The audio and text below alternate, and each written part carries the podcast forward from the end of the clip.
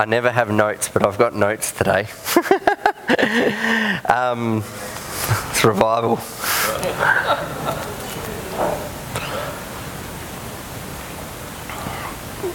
Uh, a friend of mine, he's, he, he's got a TV show called The Normal Christian Life.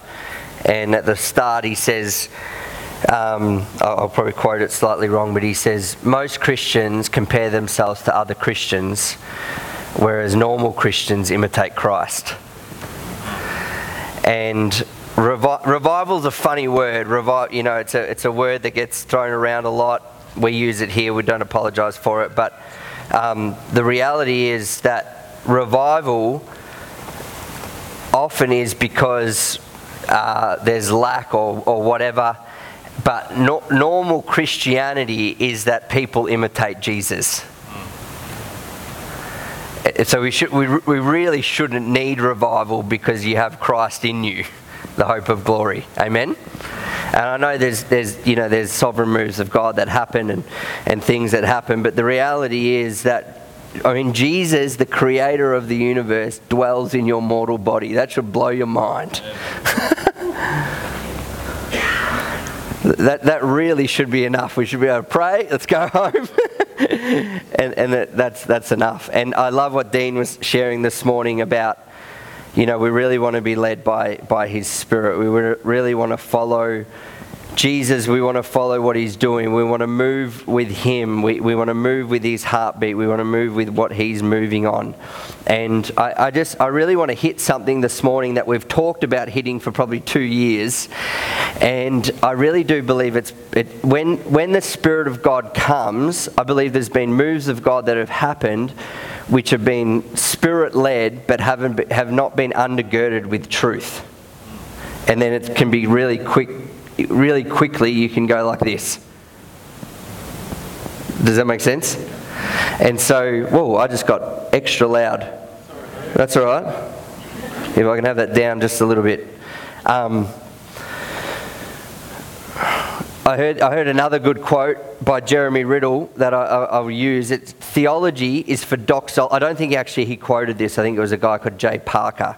But theology is for doxology and devotion to Jesus. So, theology, good theology that's spirit led, right?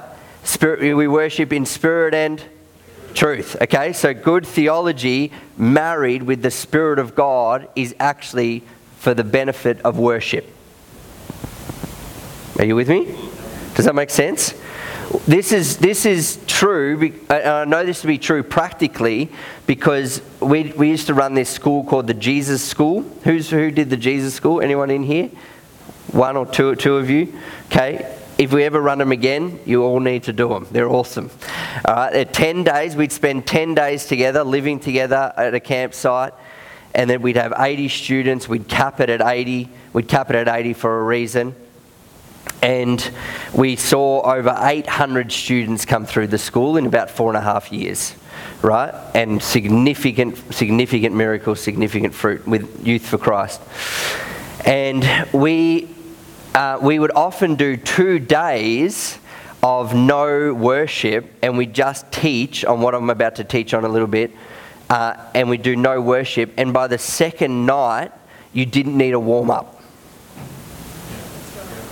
because the students, they're all different ages, would come that have their, their minds blown, but they'd have revelation of stuff. They'd be like, oh my goodness, God's good. He likes me. He's for me. He's not an angry father. He's all of these things we teach from Scripture. We'd plow Romans 5, Romans 6, Romans 7, Romans 8. We'd teach right through it. We'd go through it. We'd have a meal together. We'd sit around. We'd open up the scrippies, right? Scriptures.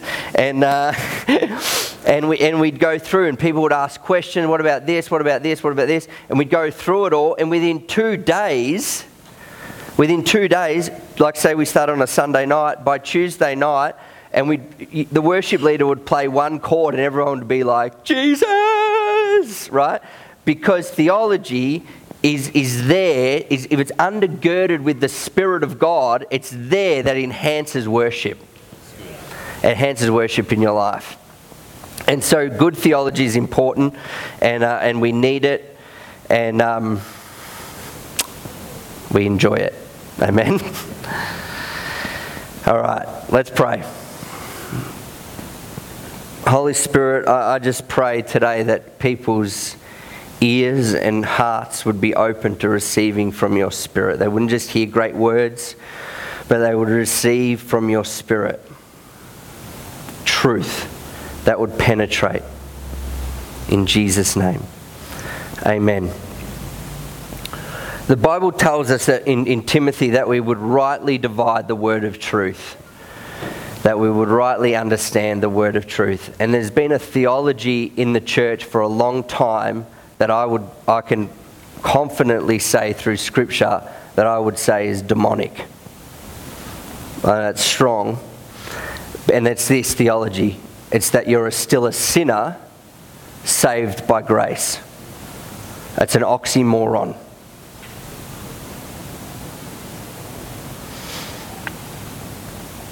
Why would God make you, oh, sorry, let me rephrase this. Why would God require you to be compatible with your spouse and not require that of his own bride? He made you compatible. Jean read it this morning. How many, many, there's been many Christians that are like, oh, oh, I need to crucify myself over and over again. I'm still sinful. I'm still there. there's still things that are going on in my life, right? Now, I'm not preaching that you can't sin just before you all leave the room, right? And people often they're like, "Where's a verse for that, Liam?" Well, Adam and Eve didn't have a sinful nature. Yes? All right? So, if, if you try and crucify yourself, you might get one arm in, you might get your feet. How do you get this arm? You can't. Do, you get it? You cannot do it. Why? Because Jesus became sin so that you might become the righteousness of God in, in, in Christ Jesus. And, and where are you? in Christ. And where's He? In us. He's also in heaven. Yeah. He's in us, right? The answer is Jesus. Um, yeah. So. So he's, so he's in you, and he, he right. So, so the, the reality, though, with a lot of Christians, and this is what I want to get at, and I, have got a few thoughts around this. The reality is, and I've been having this thought come to me how, how do you teach? Well, we're talking about following the Spirit. And people, we, we're, so, we're suckers for formulas, right? We, we, we want the formulas. How do you teach a person? If I was to be like, how do I teach Dean? I could give you glimpses of Dean, but the only way you teach Dean is if you encounter Dean. Does that make sense? You have to encounter truth. And so often as Christians, we've struggled with Romans 7, and we're going to do it today. We're going to go through Romans 7, verse by verse. Because people have, have said, they're like, oh, yeah, I get it, Liam. I'm, I'm, I'm, I'm, a, I'm, I'm a positional saint, but I'm still sinful. No, you were a positional sinner, and you're a positional saint. Right? You weren't, you weren't, a, you weren't just a positional sinner, you were a sinner right? It, wasn't positional, it was real. And Jesus came and he circumcised, and for those that are on camp, sorry it wasn't recorded, but Jalil just shredded this, right? He circumcised the flesh of your heart, the sinful nature, and then he decided it's a good idea to deposit himself inside of you. That's the good news, right? You can't uh, do anything to earn it, deserve it, any of those things, right? And a lot of us know more, a lot of us know more about the uh, know more about the, our love languages, right? We know more about love languages than we know about who we've actually been created to be and who He is. Oh, I'm a gifts person, right? Or I'm a quality time person, or I'm, you know, the five love languages. We know more about those things, and we know more about self help programs, and we know more about um, what are they called? Those the Myers Briggs and personality test. I'm not against personality tests, by the way, if you do them, right? You're like, oh, I'm a D- nine, five, I don't even know, right? right? Just know Jesus. He's the best personality giver in the world, right? If, it, it, I always laugh because in my idea, I probably would have sent Paul to the, Gentile, to the, to the uh, Jews and Peter to the Gentiles. But God decided it's probably a good idea to send Paul to the Gentiles and Peter to the Jews. He just does things differently. Are you with me? All right. Turn to Romans 7.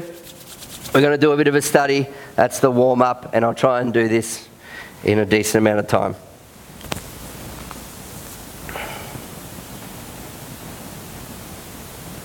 I did, a, I did we've just come out of a series, or still really on a series of the renewed mind.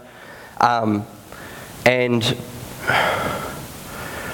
this, this I really believe uh, helps us to not navel gaze and shadow box the devil over a problem that is no longer your problem. Right? I really believe, and I really believe people are going to get set free today from stinking thinking around who they are in Christ. And it's, this will shift your perspective from internal shadow boxing. Because, I hate talking about the devil, but the reality is, if the devil can convince you that the problem is you, then you will shadow box for the rest of your life and you'll never be effective for the kingdom. It's seek first the kingdom and his righteousness, right? So the renewed mind enhances faith in your life. Listen to this. The renewed mind enhances faith in who he says that he is and who he says that you are. That's what the renewed mind does. It's not with the renewed mind a man believes, it's with his heart a man believes, right? But the renewed mind enhances faith so that you would encounter the person of Jesus. Not just a theology, but you encounter the person. Does that make sense? Are you with me? All right? So, Romans, I'm going to go through a few things, but I want these few verses to just stick in your mind right now before we get into Romans 7.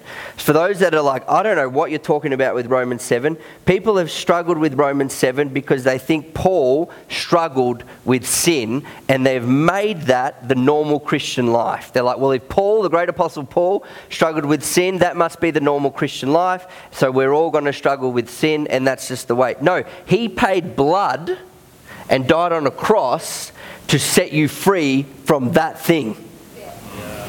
He paid blood to set you free from sin. Behold the Lamb of God who keeps you in your sin over a period of time and slowly circumcise your heart. No, he didn't say that. He said, Behold the Lamb of God who takes away the sin of the world. Right? And so, I mean, what's the most famous Christian verse that we all know? John 3:16.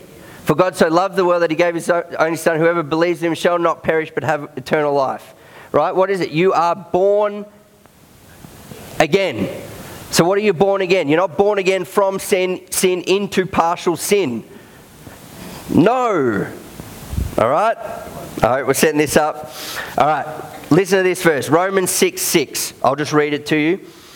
We know that our old self was crucified with him in order that the body of sin might be brought to nothing, so that we would no longer be enslaved to sin. For one who has died has been set free from sin.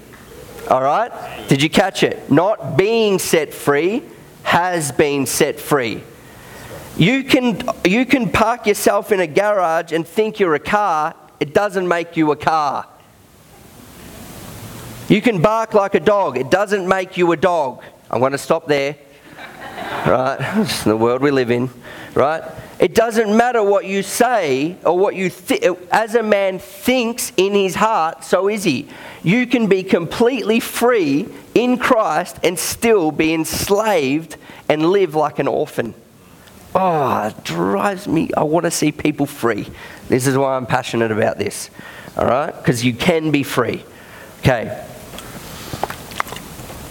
Here's another one 2 Corinthians 5. We know it. What is it? Behold, anyone who's in Christ is a new creation. The old has gone, or the old has passed away, the new has come. Okay. All right. So, let's go to Romans 7. We're going to read it now. Those are just a couple. There's so many, but those are just a couple to hold on to because I want you to see, and it's really important uh, theology that you know. If you read Romans 7 on its own as a chapter from Romans 7 to the end of Romans 7, it's like coming into a foreign language film trying to figure out what's going on. Has anyone, anyone ever done that? You're like, what is going on here? Right? It, it, you, you have to read it in the context of the entire book of Romans. Otherwise, you, yeah, you're coming into a movie half cooked and you just got no idea what's happening. All right?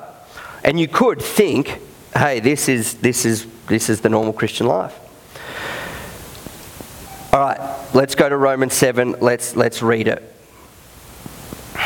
Or do you not know, brothers? So that's clearly saying that he's moving on from Romans 6.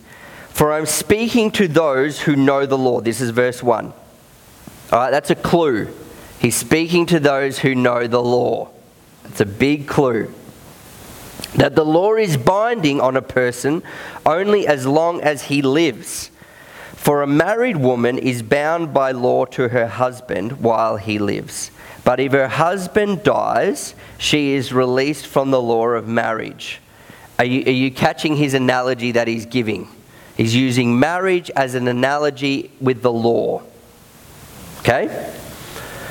Accordingly, she will be called an adulteress if she lives with another man while her husband is alive. But if her husband dies, she is free from that law, and if she marries another man, she is not an adulteress.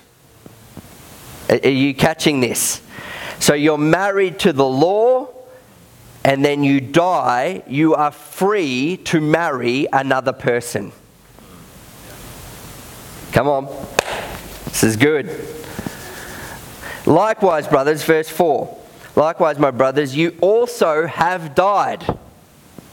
Are you catching this? You have died to the law through the body of Christ, so that you may belong to another, to him who has been raised from the dead, in order that we may bear fruit for God. So he says, You have died and now you're married to another. You're not, he's, talk, he's talking to the Roman church. There would have been partial Jews, partial Gentiles, Hellenists. There would have been a whole array of people there. Okay? Uh, so that you can bear fruit for God. For while we were living in the flesh, while we were living in the flesh, our sinful passions were aroused by the law were at work in our members to bear fruit for death. So he's saying, listen, this is a, a friend of ours said this, and I really like it. We might find better language for it one day. What did the law do? The law was a diagnosis of your problem. So is the law evil? No. Is the diagnosis, if you go to a doctor and you got blood pouring out your arm, and the doctor says, oh, the diagnosis is this. Is that doctor being evil? But is he fixing the problem? I always use the analogy of offside in soccer because I don't know why, but no one knows what offside is. right? Then you get the tomato sauce bottles, and you get the you know the, the, ketchup and the salt and the pepper, and oh, the salt passes to the pepper, and the you know, and everyone's like, "What is going on?" Right? If I threw a ball in here and said, all of you go play a game of soccer, probably 95% of you would be offside. Right? There'd be a few, there's a few of you that I know that love soccer, so there's a few of you in here that would be all right. But, and then if I didn't tell you anything, and then all of a sudden if I said, actually, I'm going to sit you all down now, here are the rules for offside. You were all doing offside, I've just diagnosed the problem. Does that make sense? Yeah?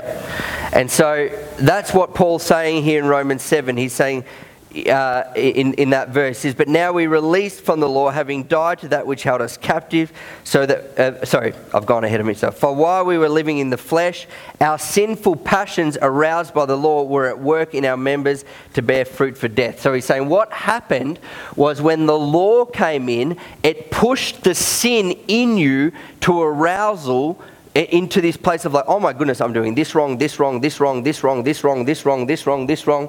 I'm doing all these things wrong, which I didn't know I was doing until the law came in. How on earth can I be saved? That's what he's doing. That's what he's getting at. He's, he's showing you that you need a savior. Is this making sense? Right? Okay. Uh, we're going to do a bit. This is a theology, this is a study this morning more than a preach. But let's go down to verse uh, 6. But now we are released from the law, having died to that which held us captive, so that we serve in the new way of the Spirit and not in the old way of the written code. So here Paul's saying, now we've died to that. We serve now in the Spirit, we serve God, and we're not, we're not following the law any longer. Jesus fulfilled the law.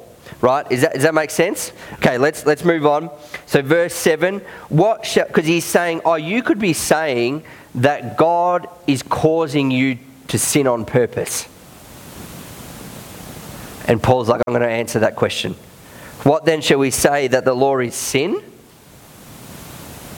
Right? By no means. Yet if it is not, if it had not been for the law, I would have not known sin, for I would have not known what it is to covet if the law had not yet said, "You you shall not covet."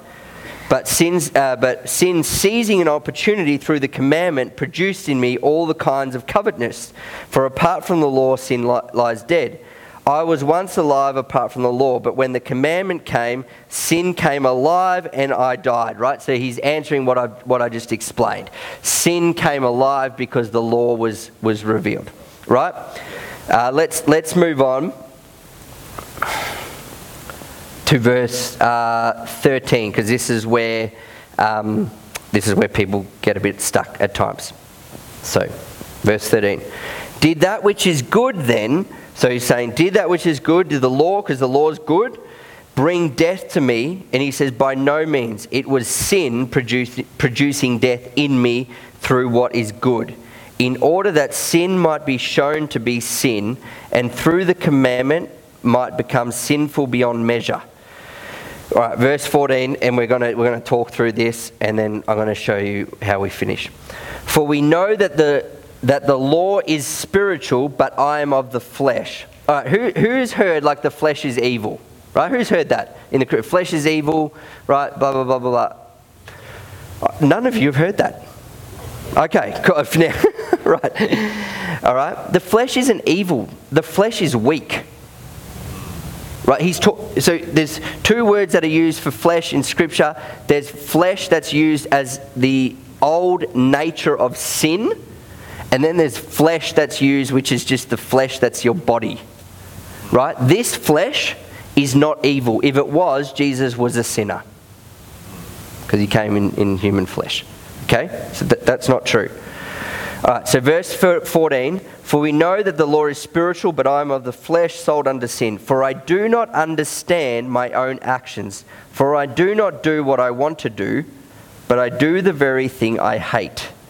Now, excuse me. Now, if I do what I do not want, I agree with the law that is good. So now it is no longer I who do it, but sin that dwells within me. For I know that nothing good dwells in me that is in my flesh. For I have the desire to do what is right, but not the ability to carry it out. For I do not do the good I want, but the evil. Paul, could you have written this better, please? I do, I do not want is what I keep on doing. Now, if I do what I do not want, it is no longer I who do it, but sin that dwells within me. Okay, that's a tongue twister. All right? So here, let's go back to our, ver- our verse in Romans 6. Let's go back. What was it? We know that our old self was crucified. Do you know Paul says 46 times in Romans 5 and Romans 6 and the beginning of Romans 7 and the end of Romans 8 that you are dead to sin and alive to God? What did Paul have a bad day? He's like, oh, Romans 6 was good and now I'm writing Romans 7 and I'm having a bad, I'm having an off day? Because what did he say? He says, it's not, there's nothing good dwells in me. It's sin. It's not I who do. I want to do what's right, but I can't because there's this thing inside me called sin. And I keep wanting to agree with the law, but every time I try and do this thing, I can't. Sin just comes out of me. Why? Because I'm a sinner. Right? Who's, be honest, I know heaps of people that have lived their entire Christian life and they're like, Paul struggled, Paul here, and that's the normal Christian life. And what it did is it empowered them to live less than the gospel paid for. It did. Don't put your hand up, that's okay. Um, so, I'll, I'll save you that one. All right, so, so he goes through this I do not do what I want, I do all these things, but sin's in, in me, and I can't do it, and blah, blah, blah, blah. We're going to look at it, and then I'm going to tell you, uh, explain what this is. But just some, just some thoughts. These are my notes. This is why I had them down. I'm going, to read, I'm going to read them. So, possibly the most misunderstood chapter in Scripture is Romans 7.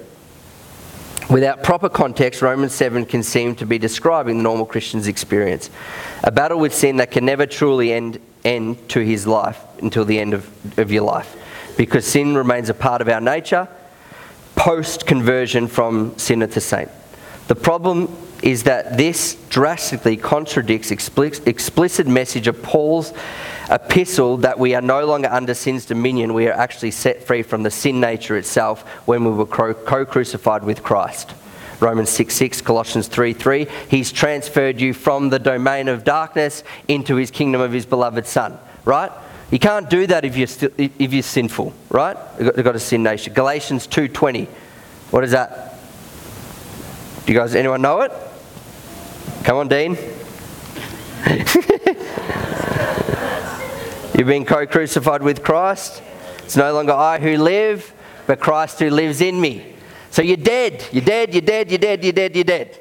Paul's making that really clear. What? And then all of a sudden he's struggling. Good question. Let's move on. So if I find it to be the law, verse 21, stay with me. So I, so I find it to be the law that when I want to do right, evil lies close at hand.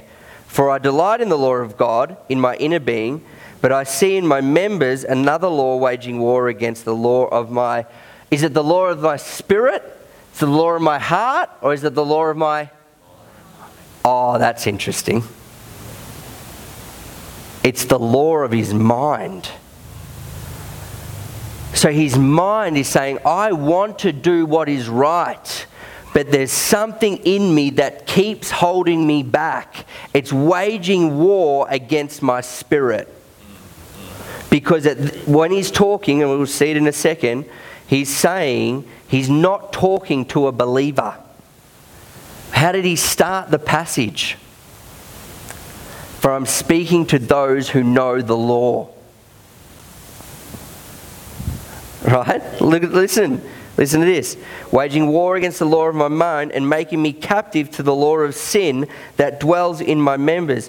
Wretched man that I am. Who will deliver me from this, this body of death? And then he goes, Thanks be to God through Jesus Christ our Lord. So then I myself serve the law of God with my mind, but with my flesh I'm still serving the law of sin. Right? So as a, if you read that passage as a Christian, and you think Paul's talking to Christians, he's saying, you, are waging war. That's the inner battle. Feed the black sheep, the black dog, and the black dog will grow. Feed the white dog, and the white dog will grow. Who's ever seen that? Put that Christian meme up. They think it's a, it's a terrible meme, it's terrible theology. You were crucified with Christ. The old is gone, the new has come. It's no longer you who live, it's Christ who lives in you. That's not positional, that's reality.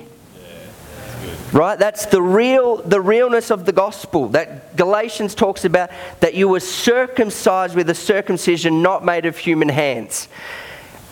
Circumcisions are short, thank God, right? For the Jews or anyone else. Anyway, um, they're not a slow, drawn out process, they are swift. Swing, done, right? If you don't know what circumcision is, Dean will tell you later on, he'll, give you, he'll explain it to you in full, all right? Right? So here, Paul's addressing, he's saying, listen, as a Jew, I am the Phar- he goes, I'm the Pharisee of Pharisees in another uh, part of Scripture. He says, I was the Jew of Jews. I was, I was right up there.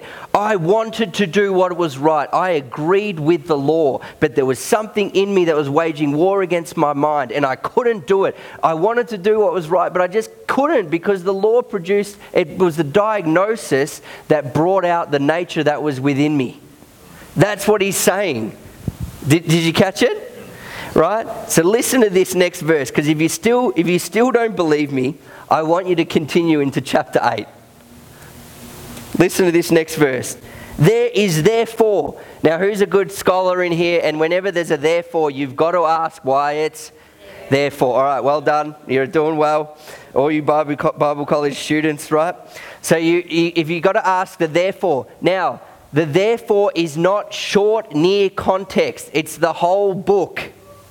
It's not just the last three verses, because people have used this verse and they're like, well, there's no, there's no condemnation for those who are in Christ, Liam.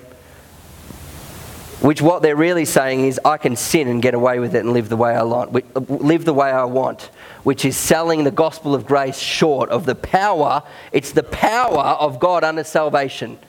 It's powerful and it transforms a life. You're telling me that the law, which was good and had glory on it, right? Paul says that in Corinthians. 1 Corinthians says the law was good and it had glory. How much greater glory does the gospel of grace have, which sets you free from the diagnosis of the problem?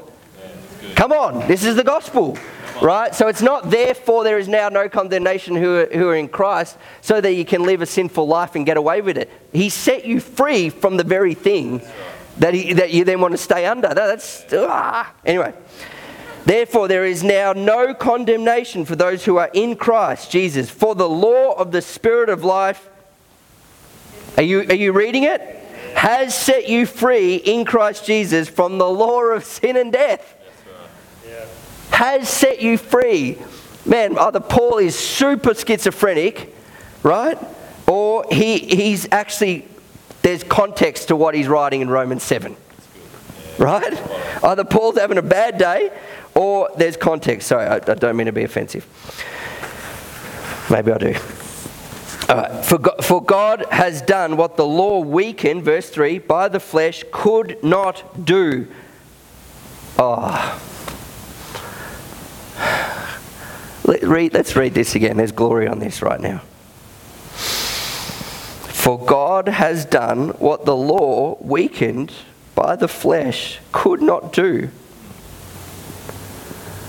by sending his own son in the likeness of sinful flesh, and for sin, he condemned sin in the flesh.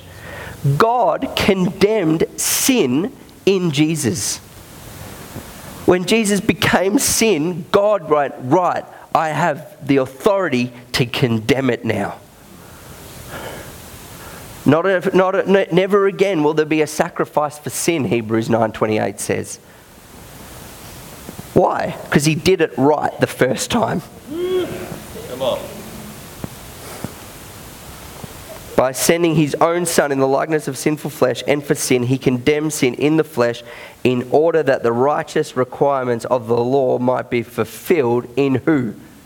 In us. Oh my goodness. this is so good. Who walk not according to the flesh anymore but according to the Spirit. We're going to read on. For those who live according to the flesh set their minds on the things of the flesh, but those who live according to the Spirit set their minds on the things of the Spirit. For to set the mind on the flesh is death, but to set the mind on the Spirit is life and peace. For the mind that is set on the flesh is hostile to God, for it is not to sit, submit to God's law, indeed it cannot. Those who are the flesh cannot please God. Listen to this. You, however, you, however, are not in the flesh, but in the Spirit. If in fact the Spirit of God dwells in you. All right, if you're a believer in this room, if you're a follower of Jesus, the Spirit of God dwells in you. Right? That's just good theology. It dwells in you. Right? So the Spirit of God dwells in you. In fact, the Spirit of God dwells in you. Anyone who does not have the Spirit of Christ does not belong to him. But if Christ is in you, although the body is dead because of sin, the spirit is alive because of righteousness. If the spirit of him who raised Jesus from the dead dwells in ye, you, ye, he who raised Christ Jesus from the dead will also give life to your mortal body through Christ Jesus. Come on. So, Romans 7 is not talking about the normal Christian life. It is talking about, as a Jew, I wanted to do what was right, but I couldn't do it.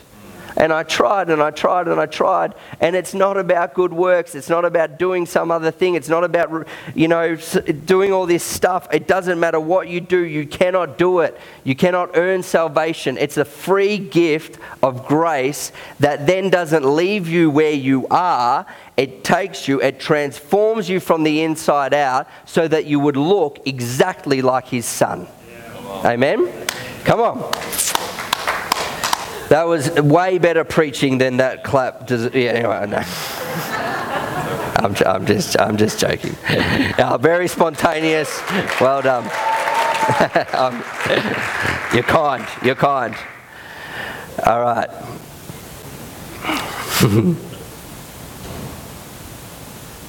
just really quickly. He who has died has set you free, and having been set free from Christ, but now having been set free from sin.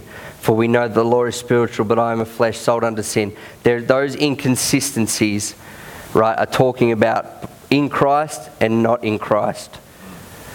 Another inconsistency is this that, um, but I see my members, another law waging against the law of my mind, making me a captive to sin that dwells in my members. For the law of the Spirit of life has set you free in Christ Jesus from the law of sin and death. So those, there's those two inconsistencies.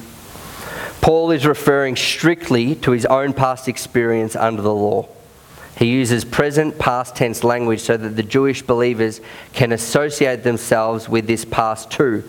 Paul is associating with the entire Israelite nation and its experience under the law using present past language and, and like Romans 8 to 9, he moves, moves on to the future. Paul concludes that the picture of redemption powerfully by expressing what life in the new covenant spirit is like. We should seek to understand Romans with Holy Spirit insight and spend as much time meditating on this truth. I'm just going to give you a few verses. Galatians 2:20 you were co crucified with Christ. Romans 6 6, you were co crucified with Christ. Colossians 3 3, you died his death with him. 2 Corinthians 5 17, if anyone is in Christ, he is a new creation. The old is past, behold, the new is come. Colossians 2 11 to 12, in him we were circumcised, putting off the body of sin of the flesh by the circumcision of Christ, buried with him in baptism, in which we also were raised with him through faith in the working of God Ephesians 4:24. Our new self is created after the likeness of God in true righteousness and holiness.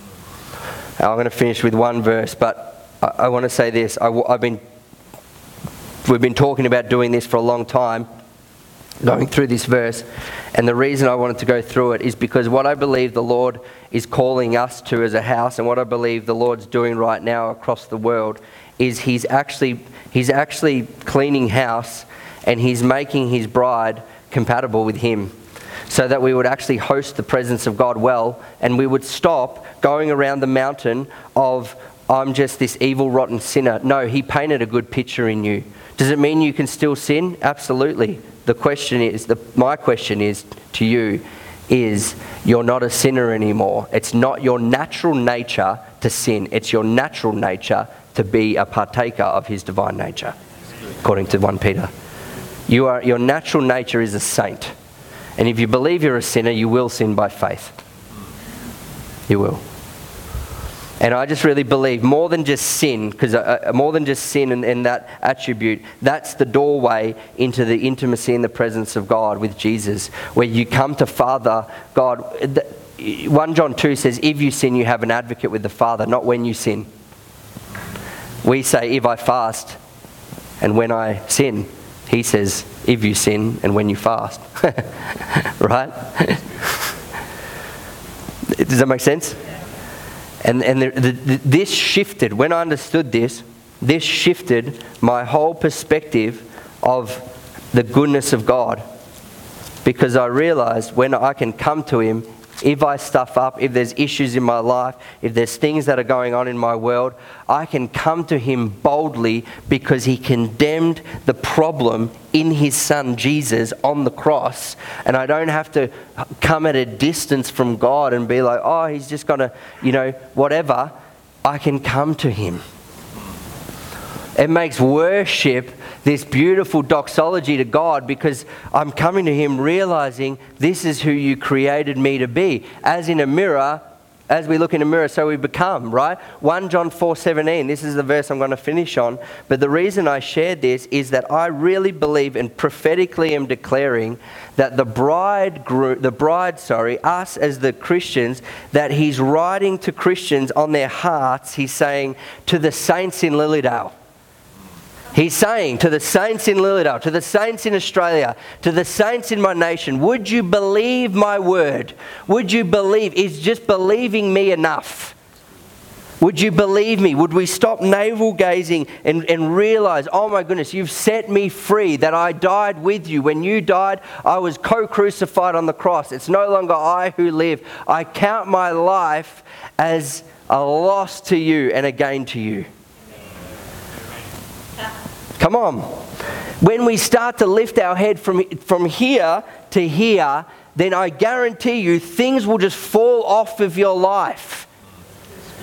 You'll live above the snake line. Come on, there's too many Christians that are like, I don't know if I should do that. There might be a demon. I'm like, just worship the Lord, and demons don't hang around you.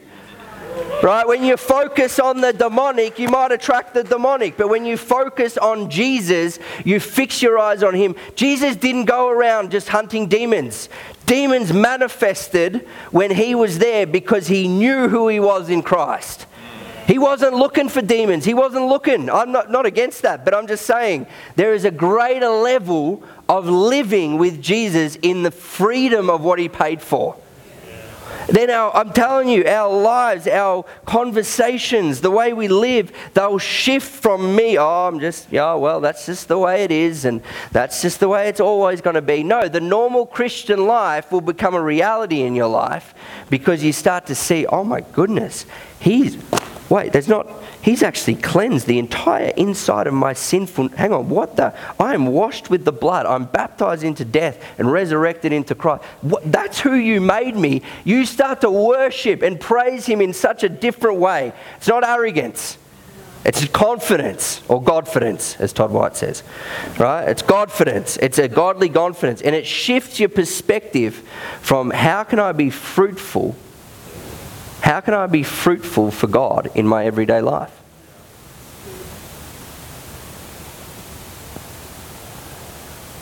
I, I love this quote. We, we, we're definitely finished.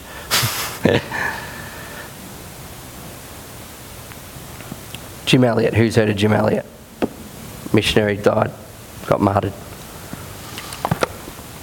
Is it just me, or have we got the heaters on in here? This is, it's cooking. Sorry. um, He is no fool who gives what he cannot keep to gain what he cannot lose. He is no fool who gives what he cannot keep to gain what he cannot lose. When we realize that we are sons and daughters, not sinners, the bride will take up its rightful place on the earth and we will co labor, we will co mission, and we will, because we've been co crucified, and we will commune with Him out of a love relationship, not out of a works one. Because lovers will always get more work done than workers will. It's just the way it works in the kingdom.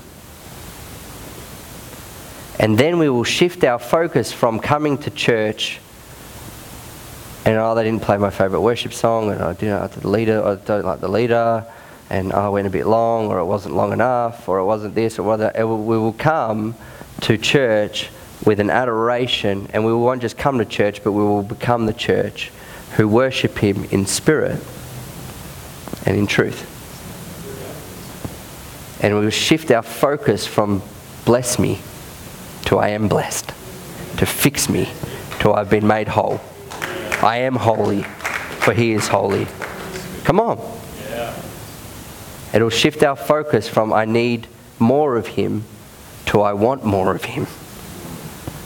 It'll shift our prayer life from God, could you roll the toilet roll list of things that I need done for me today, and can you check them off? To I'm just going to spend time in His presence because when I do, I know that all things fall into place when I seek His kingdom. And even if they don't fall into place of how I want them, I still worship Him because He's good, because of who He is.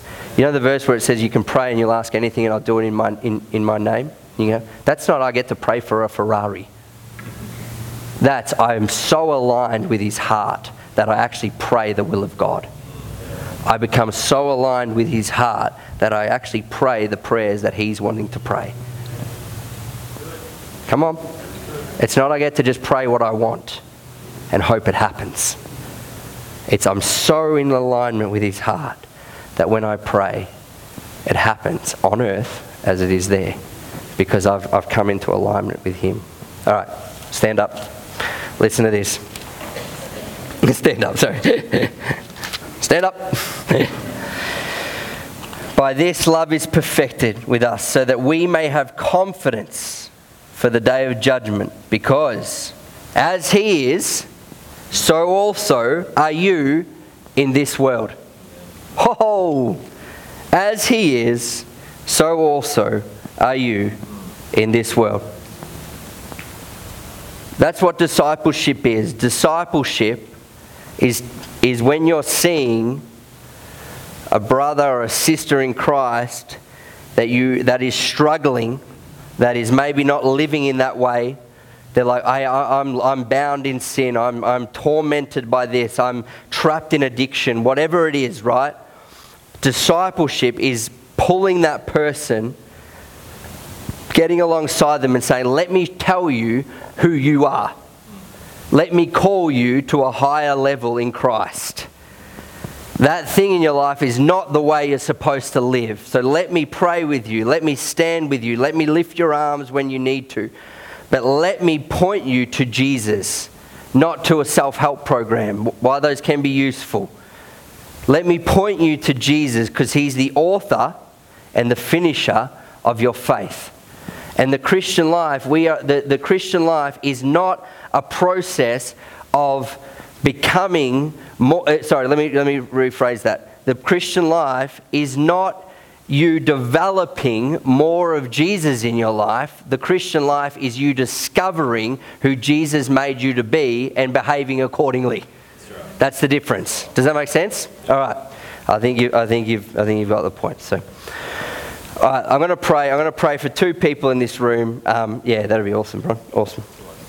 Two people, yep, two categories. Sorry, I'm, I'm, I'm, uh, I'm gone. I want to pray for people that don't know the Lord. If you don't know Jesus uh, in here and you're like, I, have, I am that Romans 7 man, I've been trying to do the right thing and I've been going around the mountain of disappointment, and it's because I actually don't have the Spirit of God living inside of my body that I haven't actually asked Jesus into my heart. I haven't actually invited him in. He will stand at the door and knock, but you've got to open the door.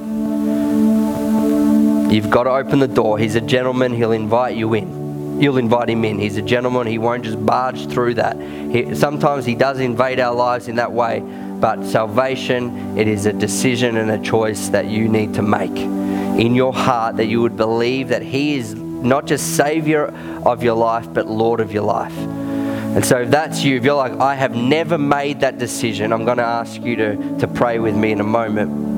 And then the second um, people, and I, am not, I, I'm not going to get you to come down the front for this one or anything like that, but I actually just want, just this is, I just want to take a moment right now. And I actually just want, I really feel like the Father, I've just changed directions here, but I actually feel like the Father is going to speak to you and He's going to actually say to you, You are my child in whom I'm well pleased. Some of you just need to hear that. You actually need to hear that the Father, He delights in you. You're like, you've known God loves you, but you don't think He likes you. I just want to pray a Father's blessing. I'm a father in the natural. I just want to pray a Father's blessing right now. And if that's you, you're like, I need to receive that. I want you to receive it by faith.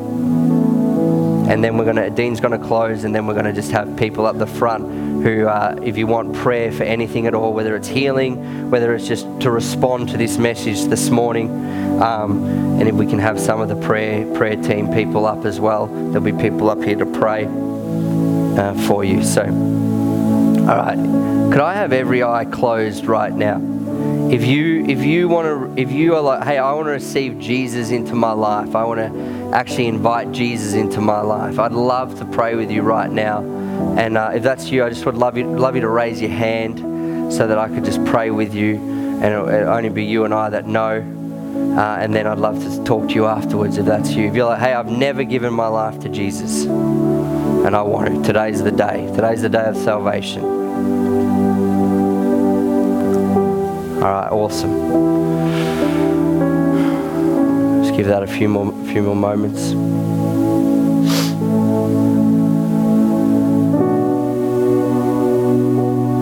Okay. You can do this anytime. If you're like, I want to, but I just don't want to do it in here, that's fine. I gave my life to Jesus in a bedroom when I was 14, so it doesn't have to be in church. God's outside of the four walls. Thank God for that.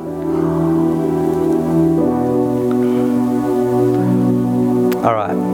I'm just going to pray Father's blessing right now. And then, uh, and then we'll close. So, Holy Spirit, I thank you right now. Father God, I pray you would speak to every heart in this room, every mind in this room, that you would remind us of who we are and who we've become, God, that you would show us, show them clearer, show me, show us as a people, Lord, who we are and who you are, God, that we would see you clearly, we would rightly divide the word of truth there would, there would be a revolution of Jesus people. Not sinners, not partial sinners, but saints. That people would come alive to the reality of who they have been made in the image of God. I just pray a Father's blessing right now in this room that people would see and know and hear the Father tell them that He is well pleased. That they would not just hear about it, they would encounter the living God.